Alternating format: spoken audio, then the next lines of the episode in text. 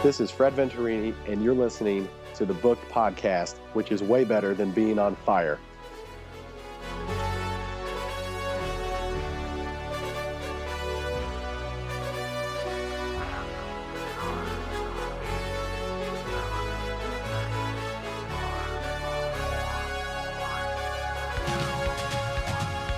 Welcome to Book, where two guys tell you about the books they're reading. I'm Livius Nedden.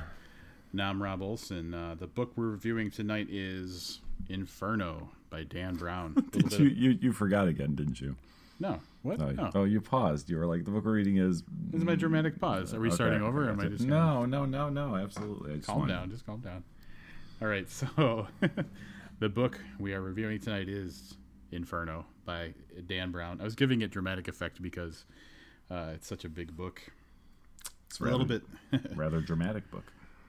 Little bit about Dan Brown before we get into it. He is the, if you don't know, uh, number one New York Times bestselling author of The Da Vinci Code, and previously Digital Fortress, Deception Point, and Angels and Demons. He's a graduate of Amherst College and Phillips Exeter Academy, where he spent time as an English teacher before turning his efforts fully to writing. He lives in New England with his wife. There's no period at the end of that sentence, so I have to imagine that there's more to his life than that.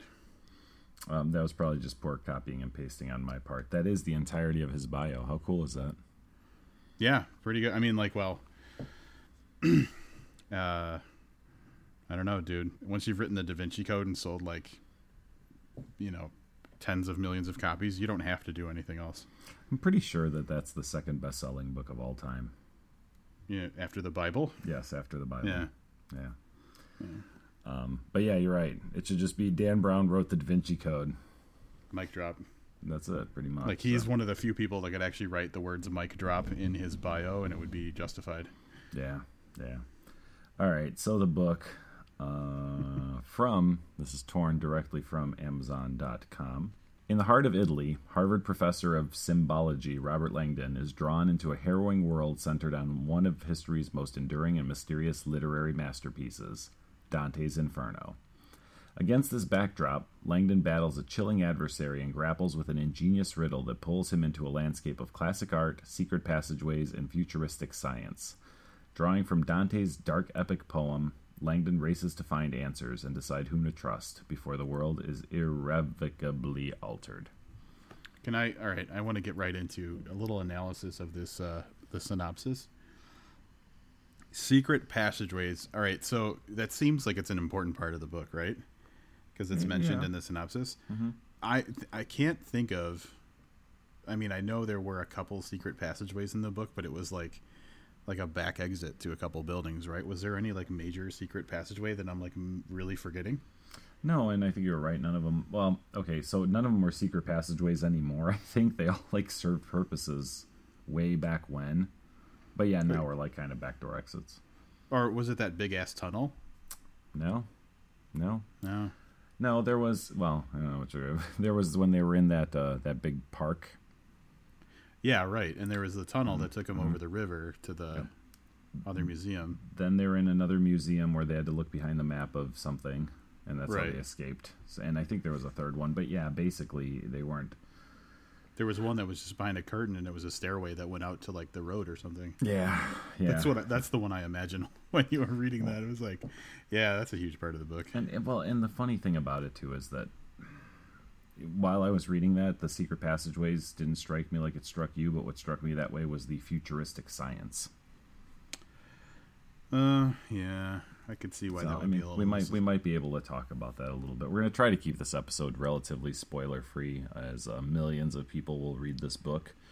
Um, we were able to get to it uh, pretty quickly. We actually could have had this review up on on um, last Wednesday, the day after it came up. If I had I have known that Rob was just going to spend twenty straight hours reading it, I would have picked up the pace a little bit. Oh man, yeah. You tell people about your your marathon reading session. I mean, it was basically, uh, I read as much as I could in one day, which was about, I want to say, ten hours straight. I got through about You're eighty 80%, yeah. Yep. And then the next day, I read for like an hour and got the rest of it done. Yeah. So, um, Robert Pretty nuts. Langdon, book number four. Yeah. This book starts out a little differently than uh, than the previous three books, at least from from recollection. I've read all four of the Langdon books. Um, with Robert Langdon wakes up with amnesia in a hospital and basically has no idea um, what the previous 48 hours of his uh, of his life entail. Well, it starts out starts out with like him uh, in hell talking to a woman, um, you know, across a giant sea of bodies, and uh, it turns out that that's a dream he's having that he wakes up from in the hospital, as Livia said. So it starts out really confusing because you're like, I mean. Dan Brown really likes to push the envelope of like you know believability, but I don't think he's going to put Robert Langdon in like a literal hell. So like it was a little disorienting. But yeah, then he wakes up in a hospital uh, with some uh, amnesia. Yeah. Yeah, Robert Langdon in literal hell. Um, so basically, what happens is uh, through the beginning. 40% of the book, we try to kind of catch up with what's actually going on. And we see a, a good portion of this through Robert Langdon's eyes as he starts to um, follow the mystery of uh, Dante's Inferno. And when I say that, he finds uh, uh, some clues that uh, lead him to, to believe that there's something going on based on Dante's Inferno. Yep. So the bulk of the book really hinges on the idea that Langdon has amnesia, so he's not really sure what happened in the last 48 hours. Uh, all he knows is that when he wakes up, uh, immediately he is uh, attacked and needs to escape. And in the process of running away, um, little things start to pop up. He discovers something on him that he didn't know he had. That leads to that's basically the first piece in a puzzle, and um, like anybody would, he believes that by following this kind of breadcrumb trail of of things he's getting as he un- unravels this puzzle, he'll figure out you know what the hell's going on and why and things like that. Only in the world of books does that ever work out that way. I know every time I wake up and don't remember something, no breadcrumbs, no trails, no uh, super sexy doctor in the hospital in another country trying to uh, make me feel better. Was she super sexy? Did we ever Oh, decide she was super dude. sexy? Uh, allow me to read you a quote. Oh, please do. All right, so tall and lissom, Dr. Brooks moved with an assertive gait of an athlete. Even in shapeless scrubs, she had a willowy elegance about her. Despite the absence of any makeup that Langdon could see, her complexion appeared unusually smooth. The only blemish, a tiny beauty mark just above her lips. Her eyes, though a gentle brown, seemed unusually penetrating, as if they had witnessed a profundity of experience rarely encountered by a person her age. That Yeah. is Maybe. that's like writer speak for she's a hottie. That's what I was gonna say. Sounds like she's a hottie. Um, I feel like I'm gonna have to be the guy that defends Dan Brown through this whole through this whole episode. Um, yeah, probably. Yeah. The thing with Dan Brown stories is that there's always you know some some reveals along the way, and usually a, a, pretty big reveal. The one thing that um, differs about this book that was kind of bugging me through the course of, of reading it is uh, it is a little different from the previous three. Rob, did you read all pre all three of the other ones? Angels and Demons and Da Vinci Code. Yes, I did not read. What's it called? The Last Symbol. The Lost Symbol. Lost. Yeah, it's close. So yeah, so the so this is the one, the first one where what he's investigating, even though he's using you know clues that point to ancient, you know, or, or very old art relics and you know paintings and buildings and history, it's the only one that doesn't deal with an ancient mystery. If you follow what I'm saying, what's happening is happening now, but this this evil supervillain has has planted these clues or used clue or used symbols. Mm, okay. Do you follow what I'm saying? He's used symbols to kind of. It, it- it's like the um. It's like that scene in, in, in every you know action movie where the action hero is about to be killed, but the the evil genius has to reveal his entire plan to Yeah. him. Yeah. This time he's not solving an ancient. So in the Da Vinci Code, he's using all of these old clues to basically prove that that that Jesus Christ had a son. I hope I'm Right. not spoiling the Da Vinci Code for anybody. you know, in, in Angels and Demons, it was a, a mystery rooted, you know, in, in the Vatican that you know was hundreds and hundreds of years old. And the the lost symbol was the Freemasons, and however far back they go.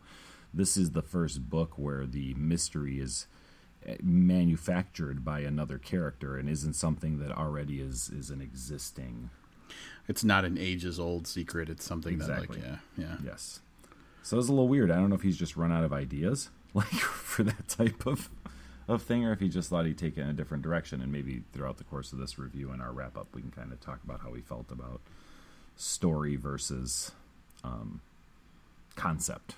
It's funny that you say that too because uh, it, it struck me even in the synopsis when it says um, Robert Langdon is drawn into a harrowing world centered on one of history's most enduring and mysterious literary masterpieces. So it almost makes you think that the mystery is somehow within Inferno, um, uh, and it's and it's not. Um, so, spoiler, I guess. Um, yeah, it is markedly different. I think uh, because it's not an ages old um, thing that that Langdon discovers and or uncovers. I guess it's something that yeah is, is manufactured in the present day. So like the mystery is definitely not history is not the mystery; it's the science, which yeah is kind of a juxtaposition from the other stories. Yeah, and I don't feel that that's really spoilery because the first clue that he finds is a reworked painting Right. that, that he pretty quickly notices it has been, you know, the equivalent of photoshopped to to mean something different. Yep. So I, I don't think that we're giving anything away by saying that, and you know, I don't know if there actually are mysteries in, in Dante's Inferno. We definitely learn a lot about Dante, and and as always, in in my opinion, um, Dan Brown does a very very good job of making things I wouldn't have found interesting and never read a you know a, paper or an essay on nonfiction book chapter in a book about it. I actually, you know, found some of the stuff about Dante really interesting, and that's one of the things I've always felt he's done really well is take a subject that maybe wouldn't be interesting and and make you care about it throughout the course of his sometimes um, kind of weakly put together story. All right. So, as is, I actually have a bulleted list of elements of a Dan Brown, Robert Langdon series novel, which I won't go through. But um, as far as characters go, you do have some of the typical or to be expected types of characters in a Dan Brown, uh, Robert Langdon novel.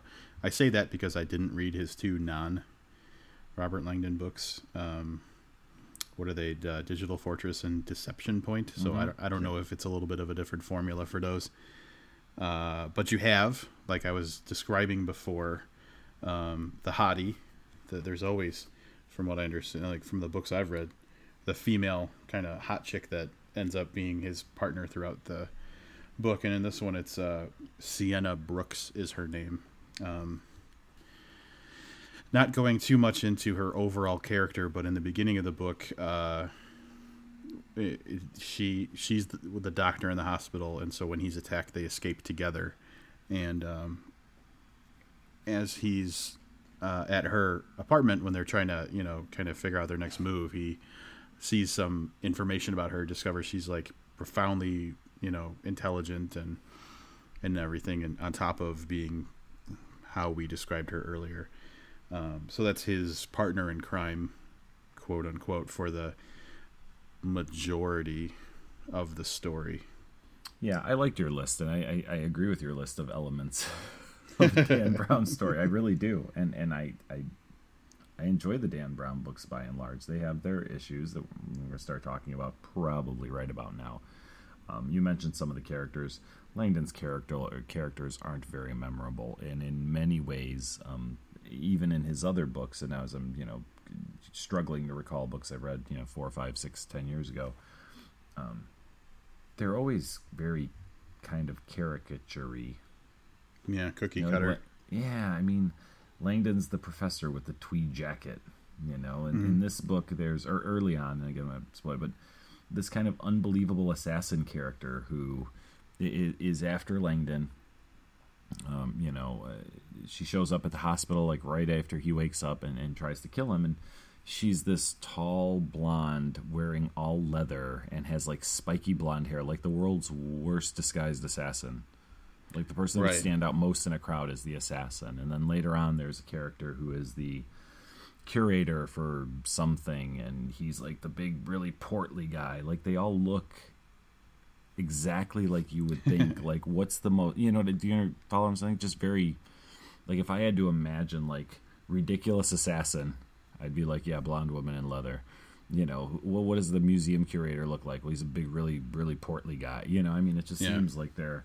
there- There's another guy who shows up really early in the book that's kind of hanging out on this yacht. Did you picture him as like the admiral on every submarine you've movie you've ever seen? Because that's how I saw him. Like, Yeah. the beard. Yeah, yeah. I mean, Yeah. that's you know. The provost is what he call he's called. Yes. Um, much like in Da Vinci Code, there is the teacher who's like a secret guy who has no name and just kind of like a moniker.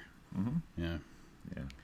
But, but, you know, this guy sold more, more copies of a book in one day than you know collectively everybody we've had on the show in their True. lives. Yeah. So. can can we go through my list since we started oh talking yeah, about it? Yeah, actually, yeah, sure. All right, so my list of elements, and these are not necessarily in any kind of given like order, just things as I, I wrote as I thought out. Obviously, Robert Langdon needs to show up in a Dan Brown Robert Langdon series novel. There's got to be somebody who needs a symbologist immediately and has access to their own private airplane. Europe has to be involved somehow, not the band, not the uh, final countdown. At least we have our theme music Although, for this yeah, I episode. know, right? Uh, the continent of Europe is what I meant, of course. Um, an evil conspiracy. Uh, a hot, smart chick who's usually a scientist for Langdon to team up with, who may eventually betray him. Uh, no spoilers there. That was just a generalization. Many, many museum curator, and this is something that Livius pointed out. Um, it's like not like you can't swing a dead cat in Europe without hitting a museum curator who is very excited to see Robert Langdon. Uh, um, science, religion, and probably politics, some sort of mix of those three elements. There has to be a deceptive flashback, some sort of memory loss, or a weird story timeline that kind of confuses you as to what really is going on. Um, and in the end, Robert Langdon has to say goodbye to the woman who he's been accompanying the entire book. Uh, he has to be at some point thankful he still has his tweed jacket or something about his clothing, and he has to think about his Mickey Mouse watch. Did I miss anything? No, no, I think that's that's pretty much it. Um, I, I guess I could add to that list throughout the course of every one of the books. So after Angels and Demons, and I, I read Angels and Demons long before, well, not long, months before the Da Vinci Code came out and became a huge success. And I, I liked Angels and Demons, and the reasons I liked it were um, the the history, the weird history uh, of the Vatican and, and the the lineage of popes. And then kind of all this cool stuff about science that you know the average person probably doesn't know. But with that book going forward langdon is constantly surprised that he's in these really dangerous situations. And you would think you would think that by the fourth book if someone's like shooting at him or chasing him or you know he's got to jump from a you know 10th story window you know holding on to some uh, i don't know dental floss that he'd just be like this is normal. This is what yep. this is what happens to me. He's basically the indiana jones of art people. So it, Yeah. it just it, it's it's surprising to me that i mean i guess i understand why dan brown doesn't feel the need and, and probably rightfully so. He probably doesn't want to feel he's losing anybody who's picking this up for the first time by referencing other robert langdon stories but langdon should kind of be a little bit accustomed to the weird goings on in his life Right. Yeah. Over time, yeah, he will have acclimated to the insanity uh, of. Um, and you know what? Here's the other thing too, and I know this is a bit of a digression, but like all the other symbologists that exist in the world have to be pissed because, like, I guarantee there's never been a situation where they've saved the world. And that's what I said about Indiana Jones. You know, archaeologists probably don't lead the most adventurous lives either. But and in some ways, I can't imagine that a little bit of Robert Langdon isn't based on on Oh, old sure. Indy. Yeah, for sure. Yeah. So that's Um, one of the things, and that's the problem with, with, with Dan Brown is that there's there's really a lot to like, in my opinion, and then there's a lot to just not like. Um, yeah, I think that's pretty universal too. And and the the problem, I guess, the unfortunate thing is that um, likers of of literature are quick to dis uh, uh, are quick to dismiss the book because of the overall shortcomings of Dan Brown. Um, when I mean, realistically, if you look at his books as just like, is it fun to read? Um, answer is probably yes. I want to go a little step further further than that though. He, now he's a you know multi-millionaire whatever and, and he's got you know two three years to write a book and he might have a research team i don't know but then go back to the research that goes into his book. So everything that's in a dan brown book is basically fact. So when he talks about a little bit of science that's based on some sort of fact. All of these paintings and statues and secret passageways we've talked about are researched and they exist. This is you know kind of the promise he makes at the beginning of each of his novels I mean, think about how intricate a puzzle he can put together using oh, yeah. factual information. So, I mean, the amount of work that goes into it. And like I said, okay, if now he's doing it, and, you know, I- am sure when he was writing Angels and Demons, which had a lot of the same things going for it, I'm sure he was doing this after getting off his like teaching gig at the junior college or wherever he was working, you know. So I mean, it's not like he, he could afford a team of researchers and stuff. He puts together he could have written the same type of book and made up a bunch of crap, and he doesn't. He uses factual information, and it makes some sort of sense in the end. That all you know, these things that all point to one another. Yeah, yeah, yeah. It's not half-assed. It's not. It's not over-promising and under-delivering like some other um, action slash history books that we've read and reviewed in the past. Um, I'll give you that. When he, the way he blends history and um, you know culture and art into the books is is very well done. And actually, is it time to go into the to the observation, the big the big reveal? Yeah, I think I should get. I'm going to get some sort of a Nobel Prize for for this. This is pretty goddamn genius, dude. I um, gotta tell you, there's been a few times on this podcast I've been this impressed with you. Wait a minute, it sounds more like an insult than anything. uh, so I was talking to Livius about this uh, the book yesterday because there's we wanted to get our spoiler talk out before uh, we recorded the episode, and one of the things that became clear to me through the course of reading this book that I hadn't really had really the care to think about as I read previous books because it was before, you know, we had to look at stories from a more analytical perspective. Is that there's basically two elements to the way that Dan Brown writes. There is the what we were just talking about, what he does very well, which is his writing of fact, his historical slash science. Uh, anything he writes that is grounded in fact is very well written. Um, whereas once he gets into his character pieces, his action, the writing is noticeably different. And I think that when he gets criticized for his writing, um, primarily it's the writing of, of an of a character action or, or a character scene that um, is used as an example. So I've actually prepared an example of of those two pretty close together, just a couple of paragraphs apart, um, which is what kind of at first brought uh, this is, you know, not even twenty percent into the book, and it and it came to my attention then, uh, and and I think it's a really good example. So I'm going to read first the historical slash you know uh, grounded in reality part, which is while most of the city's perimeter walls were destroyed centuries ago, the Porta Romana still exists, and to this day, traffic enters the city by funneling through deep arched tunnels in the colossal fortification. Not bad, right? No, that's pretty. That's yeah. There's there's nothing wrong with that. Nothing wrong oh, with that. I mean, it's good. Yeah. Two paragraphs later. This is a interaction uh, or uh, some sort of action that involves Langdon and uh, the doctor Sienna Brooks. This morning, several hundred yards short of the gateway, Sienna had screeched to a stop and was now pointing in alarm. On the back of the trike, Langdon looked ahead and immediately shared her ap- apprehension. I mean, like yeah. it's it's it, you could easily mistake that for being an entirely different author. Yeah, and I was um he does. He gets he gets nailed for his prose a lot, and I think that's you're right. When it comes to human interaction, this guy's apparently never met a person.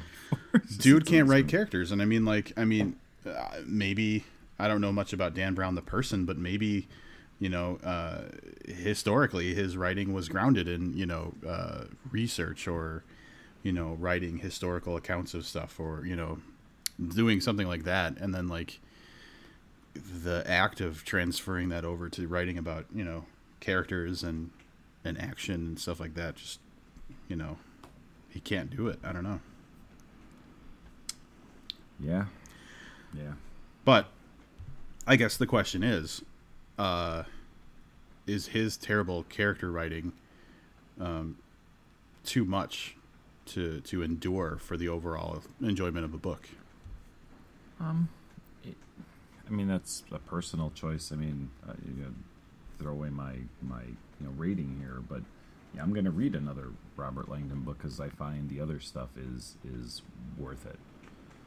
And, Yeah. and when I say that throughout the course of his books, like I said, Angels and Demons, fascinating stuff. You got the the law, the lost symbol, Freemasonry and fringe science. I've read a lot of stuff on Freemasonry, so a lot of that wasn't a surprise. But some of the fringe science that that he analyzed in that that you can research and find out that people are doing these experiments, absolutely fascinating. I couldn't tell you anything about the story for the lost symbol. Not one thing. I couldn't remember at all, but I remember some of the stuff I read in there that he addressed, and that's what I said before about concept versus story. His concepts, typically speaking, in the first three Robert Langdon books were really, really, really good. We got to this book, this book scared the hell out of me, yeah conceptually speaking. And, and I don't think we're really giving anything away because it comes up pretty quickly in the book. But the, the concept here is that the world is heading towards, well, we're overpopulated already, and, and it's heading, you know, it, it's an extinction event if we continue to populate the world that we do. And the, the evil, mad scientist, supervillain, um, you know, his, his plot is, is, you know, is going to be, is going to make that change. It's going to be like an apocalyptic event. Yep. And you know and thinking about not that somebody would try to you know kill off half the people or, or, or whatever but just the fact that and we none of us even if you're listening you're going to see this in our lifetime but you know 100 200 years from now it can all turn to chaos where we turn on one another because there's you know whatever it would be that would cause that 10 billion people 12 billion i don't i don't know what the exact number is but it's coming and that's a really really scary thought. It's not a new thought. It's not something dan brown came up with but it's scientific fact. And Yeah. you know we don't think about this idea. And I'm, i get into these little ruts when you know i read this in ishmael. You know i mean years ago i watched documentaries on it and you know it always scares the hell out of me because we turn a blind eye to it because we do a book review podcast or would rather watch reality tv but getting into the heart of this book that's what it's about and it's the question of and, and it's one of the quotes i have in here is you know if you could flip a switch and kill half the people in the world to ensure that mankind you know went on you know would you do it? Yeah. And you know everyone says no no no i wouldn't. Well that's the problem is if nobody does it it, it everyone's gone. And it's not going to be our generation or the one after us but yeah three four generations from now that's going to happen and conceptually speaking that was really really scary to me and that that's probably what kept me more involved in this book than anything else All right, I got two responses to that. Uh, first of all, clever bit of foreshadowing with that question, if you think about it. The question that was asked about the flipping the switch. Uh, second response is if James Patterson taught us anything, it's that we're never going to get to the point of overpopulation because before that happens, we will have driven enough cars that animals will freak out, have a dog orgy, and start killing us. thank you for your thank you for your insight into that whole subject So don't worry, Patterson's got us covered. And, and, and an orangutan with a red hat on is going to incite dog orgies and make the animals of the world attack us before we get overpopulated. exactly Yeah.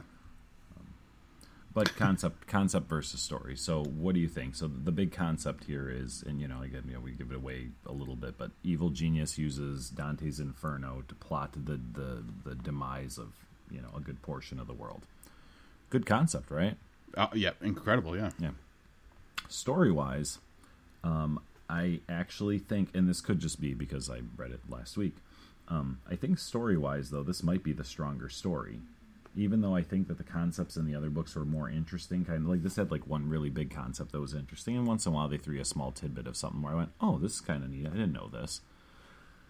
Um, the previous three books I found to be throughout, like you know, I'd flip a page and be like, "Wow, I'm really impressed by this little piece of information and turn another page and go, wow, I didn't know that. That's kind of cool trivia or whatever. So this one had like a bigger concept. I think story wise, this might have been better than the than the previous three. Like the actual what they're Yes. doing and what they you know the hoops they go through. Yeah, I think that um, it managed to be a story that we could identify with more on a personal level, I think, than the other stories. And, and granted, um, I am not as as close to the other stories as I read them a long time ago. But yeah, I mean, I guess what I'm trying to say is that uh, in a, in a in a book like Angels and Demons, where it's kind of an overall thought of science versus religion, uh, it doesn't affect me personally. So um, in this book, it's essentially this person is tackling an issue, or the crazy evil person is tackling an issue or worried about an issue that is something that is personally inescapable by anybody that's living right now. So it's much more easy to uh, identify with it on a personal level. And so, yeah, I think the story gives a lot more buy-in because of that, and, and then you, you're much more along for the ride. So for sure, I agree with you. the the other thing they brought up that was very specific to address in the kind of I don't know introduction is this uh, this group whose name eludes me now, and I don't feel like looking for it. But basically, there is a group uh, in this book that is paid to, to do various things, and, and they're never really specific about it. We find out through the course of the book what they did for this character, but it's kind of like this group that wealthy people can hire to hide them away or to make some type of event happen, which he swears in the beginning of this book exists by a different name and that they have offices in like seven countries in the world. So it's the kind of stuff that I find fascinating about Dan Brown is that that's the type of thing he addresses, and that even though the story is completely fictional, um, nobody was trying to release any type of you know bubonic plague or anything um, you know in reality but that all those other things are true and that's what i think makes his books interesting not just to me but to the to the masses to the you know the hundreds of thousands of people that that buy them Yeah, let's be honest. No one's reading Da Vinci Code because they want to read about um, a professor from Harvard who likes tweed jackets and who women think that uh, he ends up being more sexy than they thought he would be. Yeah i can't even imagine anybody if they really sat down and thought about it finds robert langdon likable No, he's kind of a douchebag. I mean, I, I was I was just I was going to go a different direction. I was going to say it's he's just there. He, he's a fixture. It, it's you know he's a necessity for the book. I don't think I don't hate him, but you know think about it, I don't really like him. I don't think anybody really likes him. He's just His, he's like through just the eyes we're seeing these facts through almost. he's our excuse for seeing a puzzle, basically. Yep, pretty much. So. Yep. Anything else you want to talk about story wise? There's so much I could talk about in a spoiler episode of this. I, I could probably talk about this book for an hour and some of the things that, that go on in it. And um, I will say this: if if you were to start reading it, which I I imagine the core audience of this of this show will not read this, and I'll probably catch a lot of flack for for even you know suggesting they do. Um, the first half's a little slow, but I think the second half really picks up and, and gets really interesting. And I gotta say, it picked up some some stars in the in the second half for me. Ooh, multiple stars.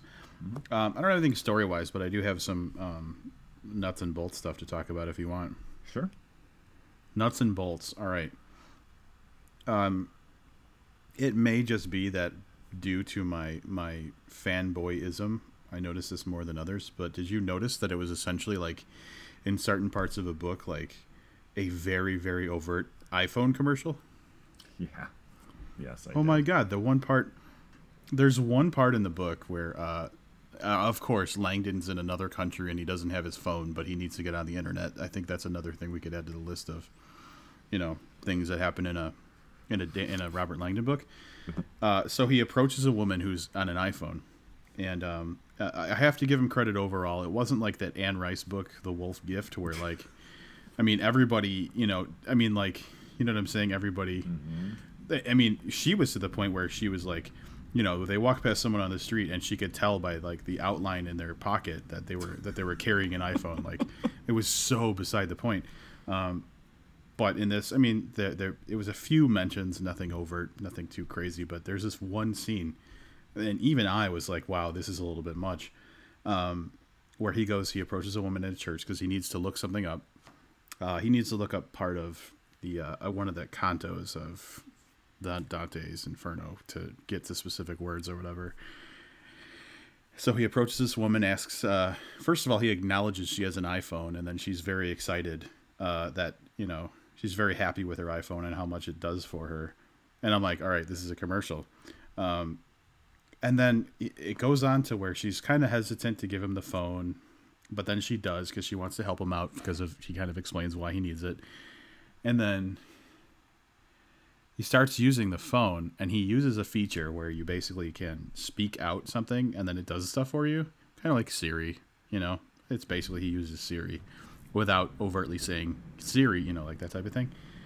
And the woman is astonished and then like there's a whole part about how she never even knew that feature existed on the iPhone and I'm like, "What the hell is going on here? Why is this necessary?" Right? Am I right about that? Yeah. It was like a, it was a total right. commercial. It was weird. I, I actually wonder to myself if there are uh, paid product endorsements. like in in movies. Yeah. Yeah. I mean, if anybody's going to get paid to mention something in their book, it's going to be Dan Brown. Yeah. Yeah.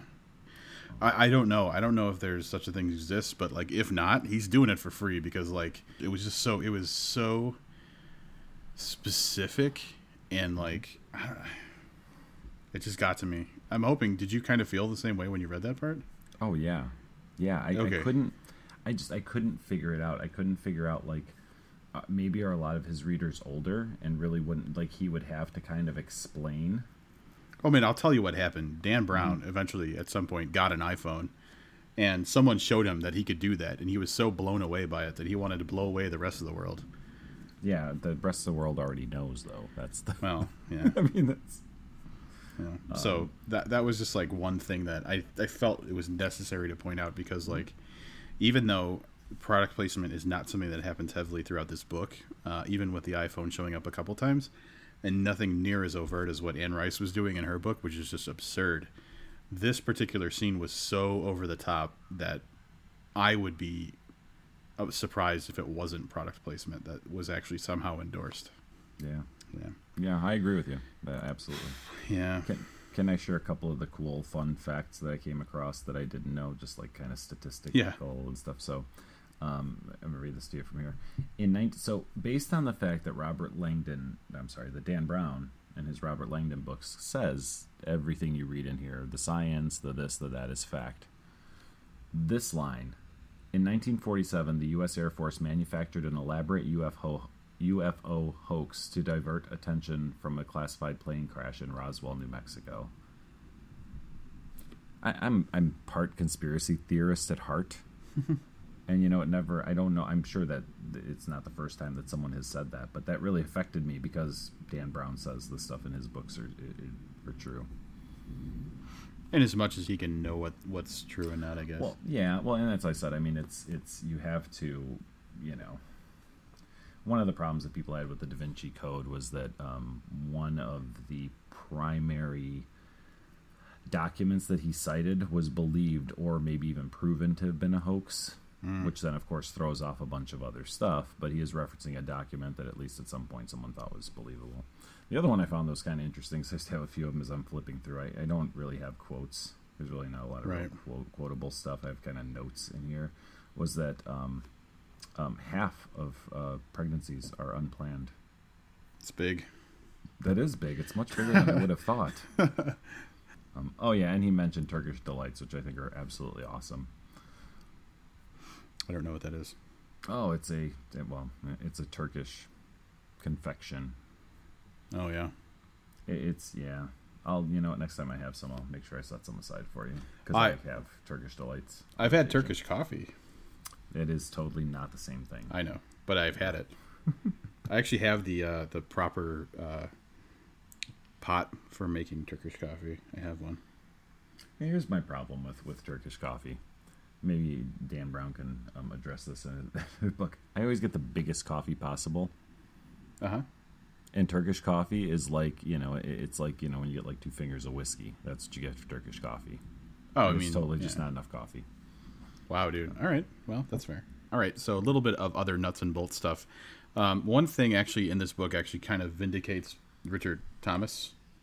Uh, if you'll remember, if you happen to listen to our review of his book "Staring into the Abyss," there was a quote in which uh, the I don't remember the exact situation, but he uses the word distance and distant uh, within the same Sentence. sentence, and it was just uh, it was bad work. But anyway, long story short, without actually reading the quote I have in here, I found the exact same thing. There was well, not the exact same line. That would be really weird, but um, uh, the word distant and distance in uh, in the same sentence uh, again, and then. I was uh, when I was cutting uh, the episode. I thought it was hilarious that I said that distant was ironically too close to the word distance. Um, but then later on, even better, there's another line where uh, basically the line, the sentence goes, um, he finally vaulted over the final guardrail, and like final and finally were so close together. So uh, don't worry, Richard Thomas, you can still sell 45 million copies of something if you're putting distant and distance close together. Speaking of how creepy it would have been if it was the exact same line, um, would you like to share this other little tidbit about how uh, maybe, just maybe, Dan Brown stole a little bit from uh, from Booked Podcast? He might have. There's, uh, there's, I have to imagine that either he is a clever thief, um, or or this is a, a phrase that's commonly used. But at one point, he describes rain in in the book, and he said the rain fell in sheets, or the rain was falling in sheets, which is, uh, it was the opening. It was the beginning of a of a sentence which started either a paragraph or a full chapter, and um, one of your hosts for this podcast has written a short story that starts with that exact uh, sentiment: rain falling in sheets. Now, now tell them about the other creepy thing. All right, yeah. Oh, yeah. The other creepy thing. All right, so I'm gonna read the sentence, uh, which is creepy enough, and then you'll understand why it's eerie. The the the, the correlation between uh, the two. So here's a line from Inferno. Neither Langdon nor Sienna said a word as they stood side by side, gazing down at the craggy face of Dante Alighieri. Is that how you'd say it? I Hey, believe so. Yeah. Got that right. Hey. Uh, still sealed in his Ziploc bag as if he'd been suffocated. So part of this uh, part of this book includes um, a face, a mask that was like a, a cast of the face of Dante, and that's what that's referring to. Now, bear in mind this book just came out, and we just read it in the last week. I'm going to read you a tweet, which is an actual uh, quote from a conversation we had March 9th of 2013, so months before we got our hands on this book. Actually, the TSA recently changed their rules. It's okay to bring a human face onto your plane as long as it's in a one quart bag.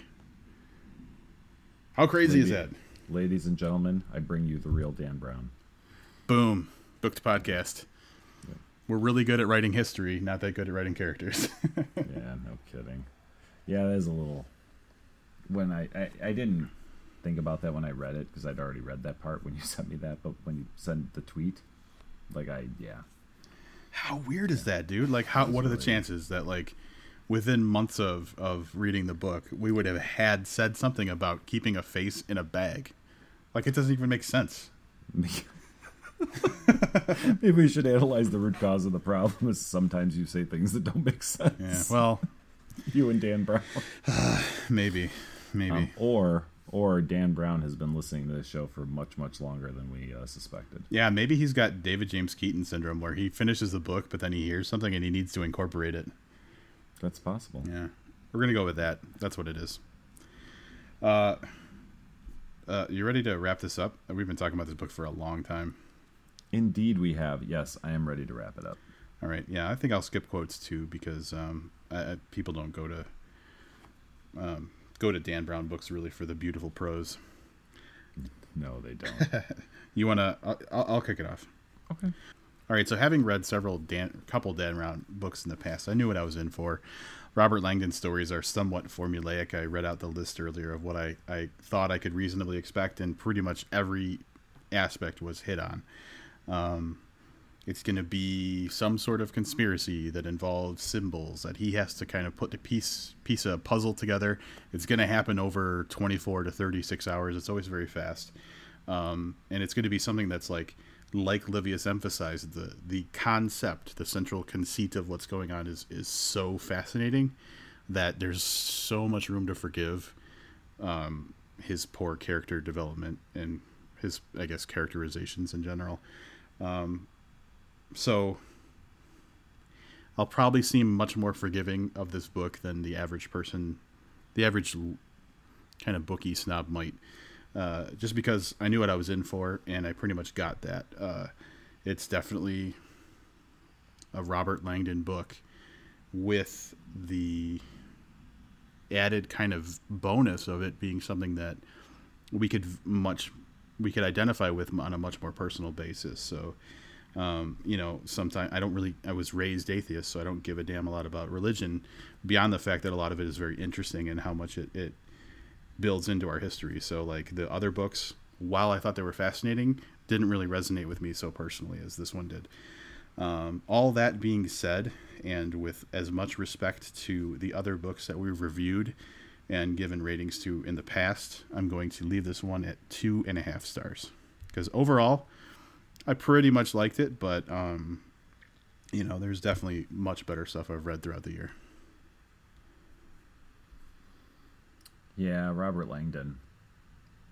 Um, my expectations were kind of a great concept, uh, probably a little more evenly distributed throughout the course of the book than this one, and I think a lot of that has to do with the kind of manufactured mystery versus the true. I'm doing the quotes that nobody can see. Ancient mystery that that his previous books um, brought. So through the first half of this book, I was kind of disappointed. The big concept scared the shit out of me, but like once you're past that concept, you know, I mean, it's brought up throughout, and there's there's things that are talked about.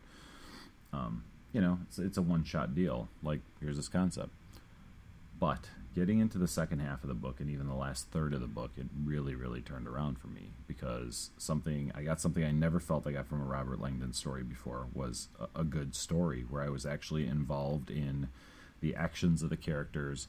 I wanted to know what was happening, not just from the solve the mystery and give me the big reveal behind a Michelangelo painting, which would have been my expectation, you know, two books ago or, or whatever.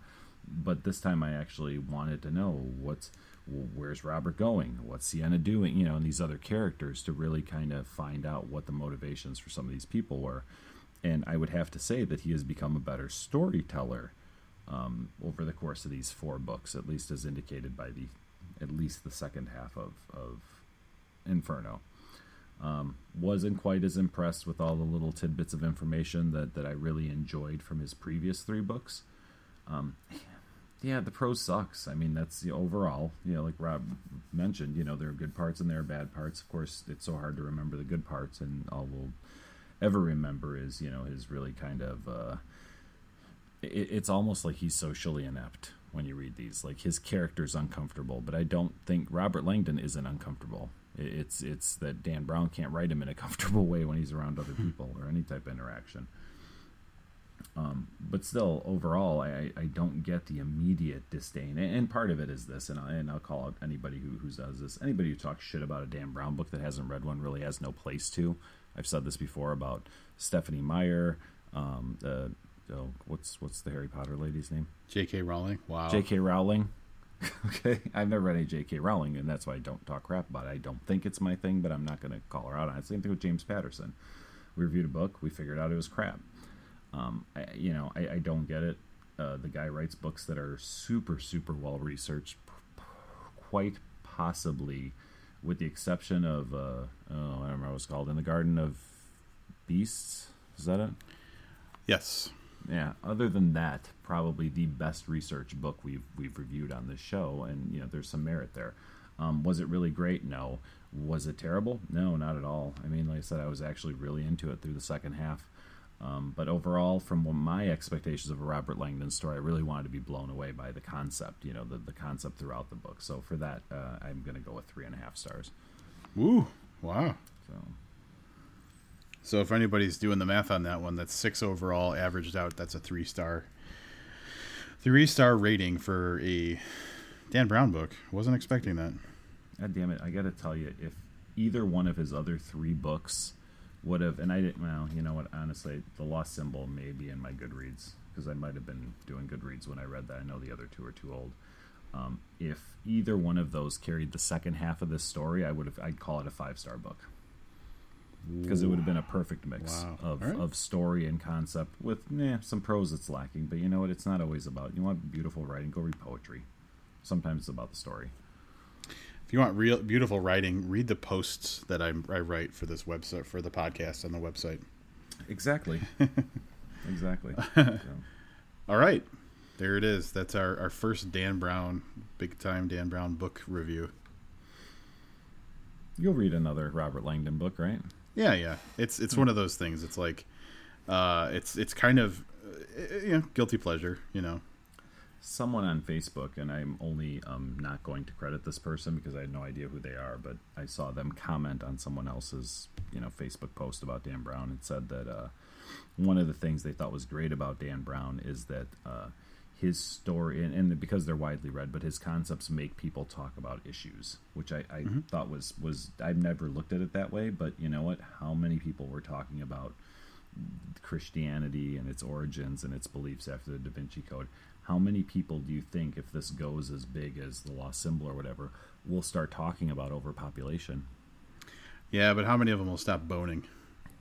None of them, but people will talk about it, and at least there might be an awareness that this is a thing. Now, is anyone going to do anything about it? No, probably not. But at least it could bring something that's a very, very serious issue to the forefront of you know the average person's mind. At least, at least when the Tom Hanks movie comes out. Yeah, yeah. All right. Uh, so if you want to talk about someone who's really good at getting people to talk about issues and sharing um, history and facts in a very interesting way, I don't know if we have anybody better to talk about than uh, our own Skip Papersley. Absolutely. And let's see what Skip has to say. Maybe he'll bring up some issues we can talk about. Damn right. Here we go.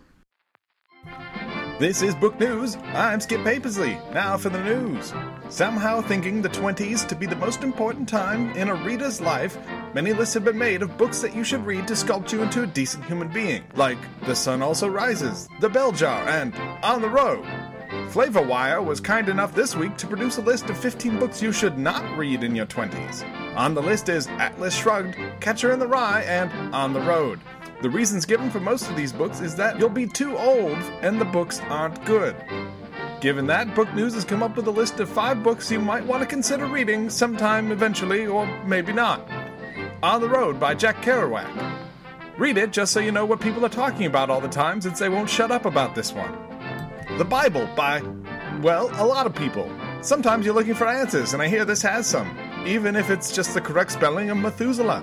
Green Eggs and Ham by Dr. Seuss, or Seuss. This is a book about being a stubborn asshole that thinks they know everything. Perfect for someone in their teens, 20s, or 30s. Just don't get to the end. The Solitary Vice Against Reading by Mikita Brottman. Because everyone needs to do the thing they're told not to do in order to find out why they're not supposed to do it. Gone Girl by Gillian Flynn is perhaps the greatest book in all of history, and must be read immediately by all people. Finally, the New York Times bestsellers and fiction recap. Coming in at number 5 is NOS 4A2 by Joe Hill, and I have no idea what this is. I can't tell you what number 4 is this week. It's Jeffrey Archer's Best Kept Secret.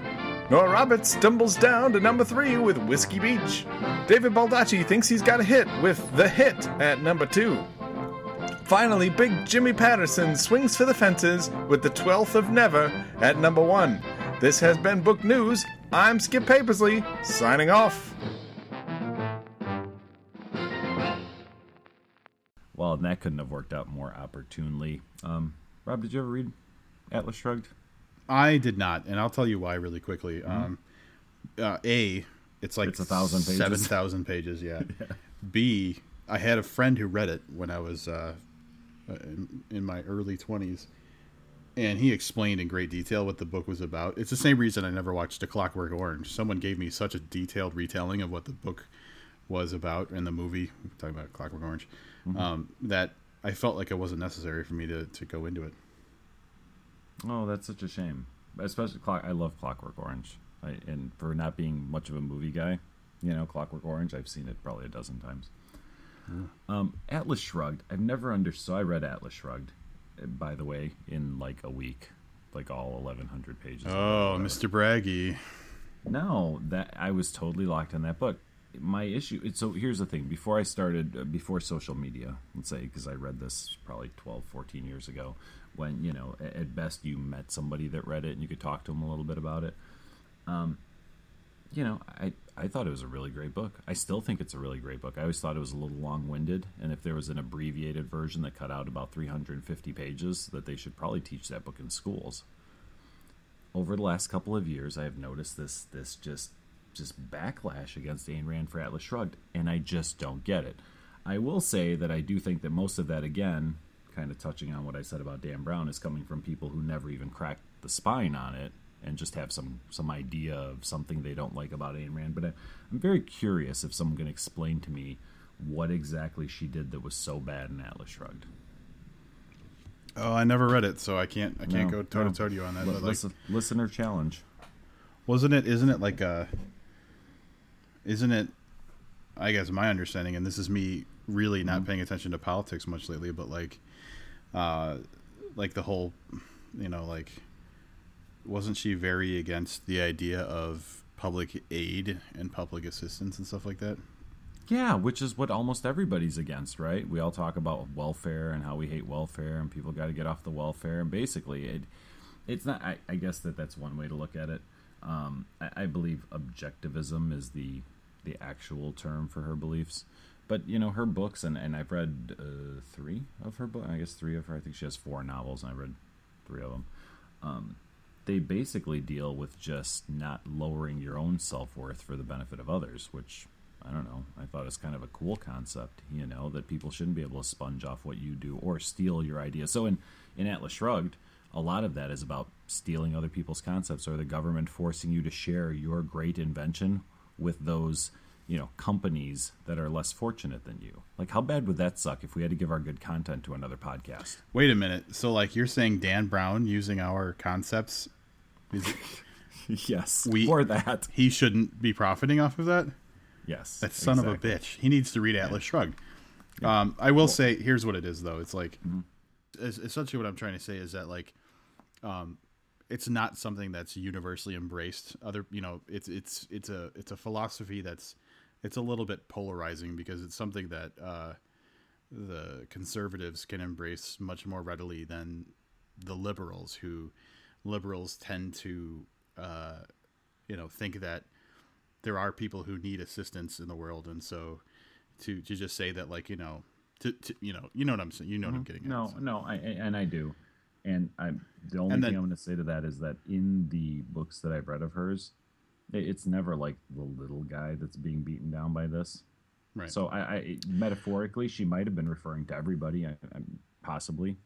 Well, and then I guess the problem is as much as um, you're challenging people who have read it to, to explain it to you uh, and saying that, you know, people who haven't read it shouldn't talk about it. I think that conservatives uh, who have had kind of a paraphrased, you know, idea of what she was talking about misconstrue what she was saying or uh, misinterpret the message to, to, to, they kind of rewrite the message to what, to serve them. You know what I'm saying? Yes. My next thought was going to be okay. So if you've misconstrued what Ayn Rand was trying to say, just let me know that. Just tell me you misconstrued it. and I'm totally cool with it. I liked Ayn Rand. I liked her concepts in her book, um, yeah, in her books, and I just, you know, and just hearing Skip mention it, uh, just I immediately went back to that kind of like, I don't want to say defensive because whatever people like what they like. Some people Right. listen to hip hop. You know, who am I to judge? I'll, I'll tell you what. Um, to to go in kind of a similar direction, um, but with a different book that Skip mentioned, I want people to defend "On the Road" by Jack Kerouac because I think Jack Kerouac is a terrible writer, and uh, I don't know why he's so universally embraced. So if anybody wants to give me an informed opinion about why Jack Kerouac is so great, I would love to hear that as well. Dude, that's the guy with the movie, right? With the kid in the post-apocalypse. That's what Cormac McCarthy. Wait, what are you talking Yes, about? that's what I'm talking about. The Road by Cormac McCarthy is what they're out there. I've never read any Jack Kerouac. I have no idea, none. Yeah. Well, know I, wrote a book called Down the Road, mostly because I heard it from Skip Papersley. I actually knew that before Skip, but I have no idea even what it's about. Perhaps it's about a trip somewhere. Uh, yeah. Well, speaking Like of our trips, what's uh, what's coming up next, Livius? I was just gonna say like our trip. We took another booked road trip, a short one this time, a really fast one because we broke seventy different laws to get to Chicago on time for a for a reading. Sunday Salon Chicago reading um, last night. From when we're recording this is when we were there. Um, that's going to be our next two episodes. So for those of you who heard readings before, we're going to split it up so it's not you know so it's not like an hour and ten minute episode like this one is, or give you shorter bursts of uh, of some different writers, including including it's like Rob Roberge month around here, including Rob. Roberge. Yep. It's like we had the Wendig Nation when we did like a whole Chuck Wendig month. Yep.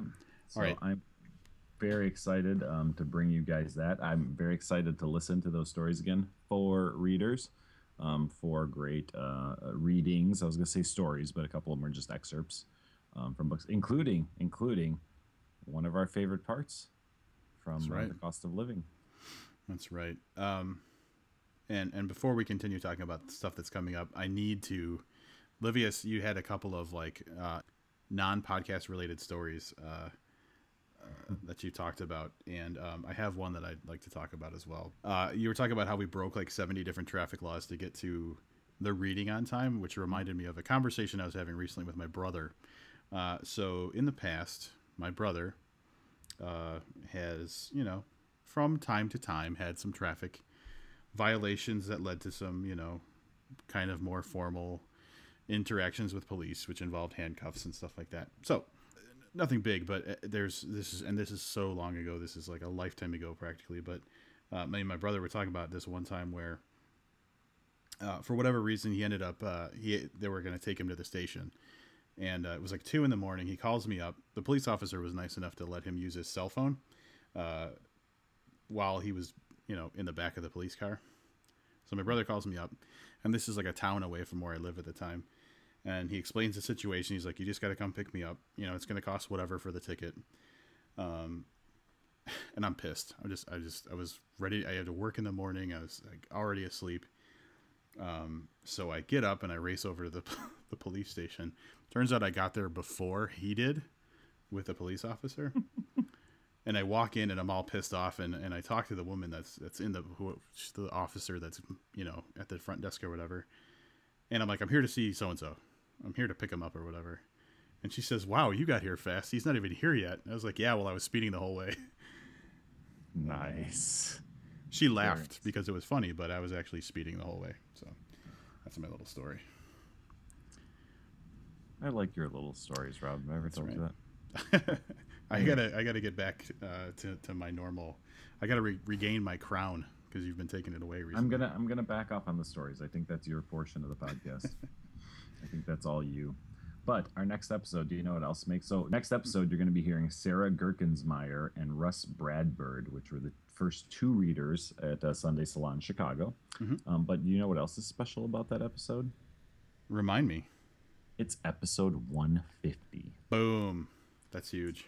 You know, so every three weeks we have we have some kind of milestone episode. It's like all the time. Yeah, It's like well, our I one mean- year anniversary. It's like our hundredth episode, two year, 150. Yeah, hey, you know, next week is Memorial Day, so you know we're going to be recording something. On Oh, do you want to do you want to tell people what we're going to be recording? Yeah, I'm actually really excited about it. I pushed for this since uh, um, I got to go to the reading where he read part of it. Uh, we're going to be reviewing Dan O'Shea's book, Penance, his first full length novel. Can I tell you that he's already got? So I'm like 42 pages in, and if stars were to build throughout the course of a book, he's already at one star. Ooh, and 42 totally- pages in? Yeah, he's it's totally set in Chicago. Like I know exactly where chapter one takes place. I started reading it today. Well, based on that, wait, how many stars does he have so far? One? One, yeah, He'd have 10 stars by the end of this book. he could. It's about We'll- 10% we'll of the see. book. We'll we'll see which way it goes. All right. Lots of cool stuff coming up, I guess, is what we're what we're trying to tell you guys. Indeed. Um, so come back soon, not in a week, but soon, in a couple of days, for our um, our rebroadcast, so to speak, of Sunday Salon Chicago, um, featuring uh, next episode will be Rus Bradburd and Sarah Gerkensmeyer. Until then, I'm Livius Nedin. And I'm Rob Olson. Keep reading.